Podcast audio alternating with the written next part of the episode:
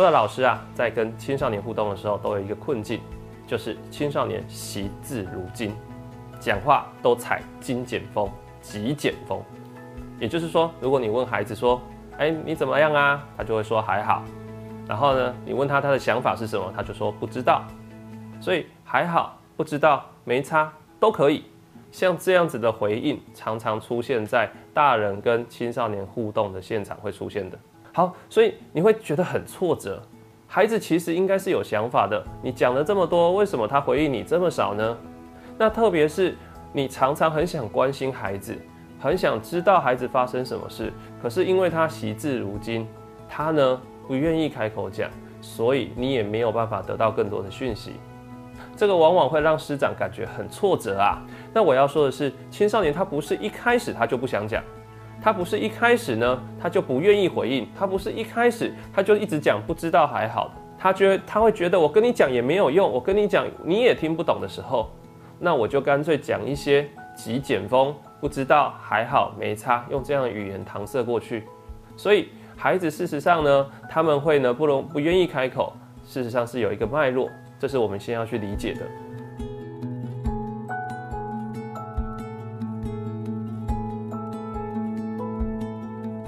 知道吗？孩子是怎么据点你的？往往我们犯了一些错，犯了哪些错呢？第一个，找错时机。什么叫找错时机？常常你很想关心孩子，或者找孩子呢啊讨论一些问题，可是孩子正在气头上，或者孩子呢情绪正在很沮丧低落的时候。这个时候你要去找他讨论，往往他就会呢让你吃闭门羹，他可能就会给你个白眼，或者呢，哦，好，好，我知道了，用这种呢很好像很消极的方式来回应你，这个就是消极对抗，因为这个时候他在告诉你我不想讲，所以不要找错时机哦，要找对时机，就是你要观察我们的孩子青少年，他是情绪是稳定的，是平和的，心情是比较愉快一点的。然后呢，如果要跟他谈的是比较私密的事情，或者是一些呢他的问题行为，或者他的一些挫败的事情的时候，你记得一定是要私下，不要在公开的场合，这样才会让他感觉到有安全感。第二个，我们在对话中常犯的错误叫做只说不听。所谓只说不听呢，是你看到孩子有问题，然后你就滔滔不绝的呢把你的想法不断的跟告诉他，那你就会发现孩子就是哦知道了，可是你也不知道他是不是知道。因为你不让他说嘛，你只要他听你的。好，所以呢，我们要练习跟青少年互动的时候，要多听少说。如果你愿意多听少说，多听而听的时候，当他说的任何的东西，你都可以接纳下来，不批判不指责。那么呢，孩子在你面前会愿意越讲越多。第三个我们常犯的错误是。我们常常在孩子想要给孩子建议，或者常常想要跟孩子讨论某些事情的时候，我们有过多的批评指责。例如说，今天呢，你想要去关心小华，小华他怎么啦？他在班上跟同学分组，他常常分不到组，常常落落单。好，那他落单，显然他在学班上可能被排挤孤立了。你想要去跟孩子讨论这件事情，于是你把小孩再来说，小华，我有观察到哦，你每次分组都分不到组，哎，哎，你怎么回事啊？你是不是不会跟同学交朋友啊？你在关心他，可是事实上你是透过批评指责的方式在关心他。那孩子接收到的是关心吗？不是，孩子接收到的是我被否定了，所以他可能就不太愿意继续跟你讨论下去了。所以尽量少批评指责，而多鼓励肯定。好，再来，很多老师他可能呢不一定是批评指责，而是爱讲道理。而这个讲道理讲过多了，让孩子感觉到很啰嗦，而且这些事情是同重复的。你讲的道理都很有道理，你讲的人生智慧都是正确的，但是孩子常常就听不进去啊，他会觉得很烦很啰嗦，因为这些事情他不不是不知道，他都知道，但是问题他做不到，他做不到，并不是他不懂，而是他内在无力。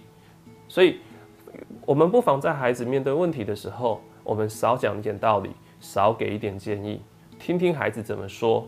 那如果要给建议的时候，用邀请的方式来给，你可以问孩子说：“老师这边呢有一些些想法想要跟你分享，你愿意听听看吗？”孩子如果点点头，告诉你说他愿意的话，你再告诉他你的想法。那你也可以问问他，那你怎么想？跟他用讨论的方式来对话。那第五个，也就是最后一个，我们在对话中常常会犯的错误，常常让孩子会愿意会想据点我们的一个问题，就是心不在焉。就是你可能会想说，我要跟孩子、跟我们的青少年讨论一件事情，可是当孩子愿意讲的时候，然后呢，你表现出来的就是，我人在这里，可是心不在这里。那你就让孩子感觉到什么？让孩子感觉到我说的话不会被在意，我说的话也不会被在乎。那么我干嘛还要下次还要来找你讲呢？好，那下次他不来找你讲的时候，他又被你骂，有事情怎么不来找老师呢？哇，那孩子更退缩，更不想跟我们讲了。所以，我们呢要避免这些错误。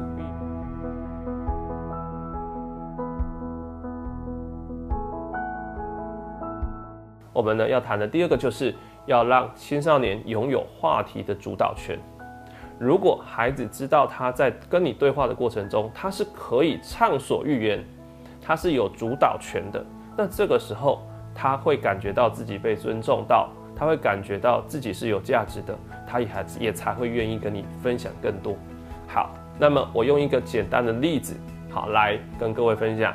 例如说，刚刚提到小华在班上呢，呃，可能呢，呃，人缘不好，然后在啊分组的时候常常分不到组。这个时候我私下想要去关心他，我可以说，小华老师有观察到。啊，你在班上的时候呢，每次分组好几次分组，你好像都落单了。我看到你呢，好像蛮沮丧的。这个叫做我陈述事实哈，我把我观察到陈述出来。然后呢，你就问他说，你要不要告诉老师怎么啦？你邀请他多讲一点。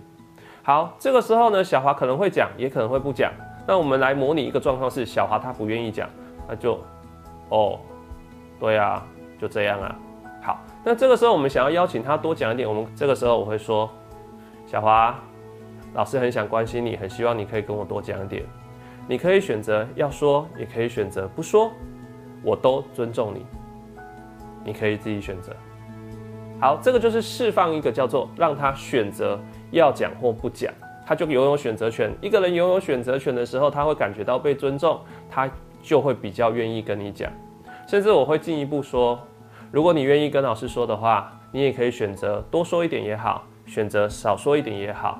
OK，那小华呢，在你的引导之下，他开口了，他开口就说：“哦，同学都讨厌我啊，我不知道是做了什么错事，他们怎么都这么讨厌我。”好，那这个时候他说的时候，接着你要把他的话接下来，你可以这么说哈：“谢谢你愿意告诉我。”好，你可以把这句话记得哦。那你接着，你希望他分享更多嘛？因为他分享的东西还不够多，所以你希望他讲更多的时候，你可以接着就说：“那然后呢？还有吗？你要不要再多说一点呢？”好，用邀请的口吻、好奇的态度，让他再继续多说一点。只要他多再多说一点，你就可以再继续说：“谢谢你愿意和我分享，谢谢你告诉我。”好，那他当他讲了一个段落，故事铺陈的比较多，已经把全貌说的比较完整的时候，那你可以再问他，那你遇到这个事情你怎么办呢？OK，各位你要记得哦，这个这句话很重要，因为我们常常在还没有问孩子你怎么办之前，我们就开始指责了，他开始给建议了，所以你不妨先问他，那你怎么办呢？那接下来你打算怎么办呢？接下来还有分组活动，你要怎么做呢？你会怎么帮助自己呢？像这样子的谈话，就会让孩子感觉到他在话题中有主导权，他就会比较愿意跟你分享。分享的越多，你接着才会有机会再把你的人生智慧分享给他，跟他做一个讨论，来帮助他解决或应应问题。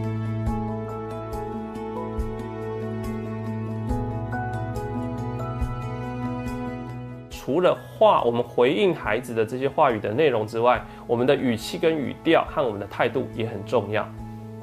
我希望你可以学习跟孩子、跟青少年在对话的时候，讲话慢一点，用比较和缓而且稳定、带有停顿的这样的语调来跟孩子说话。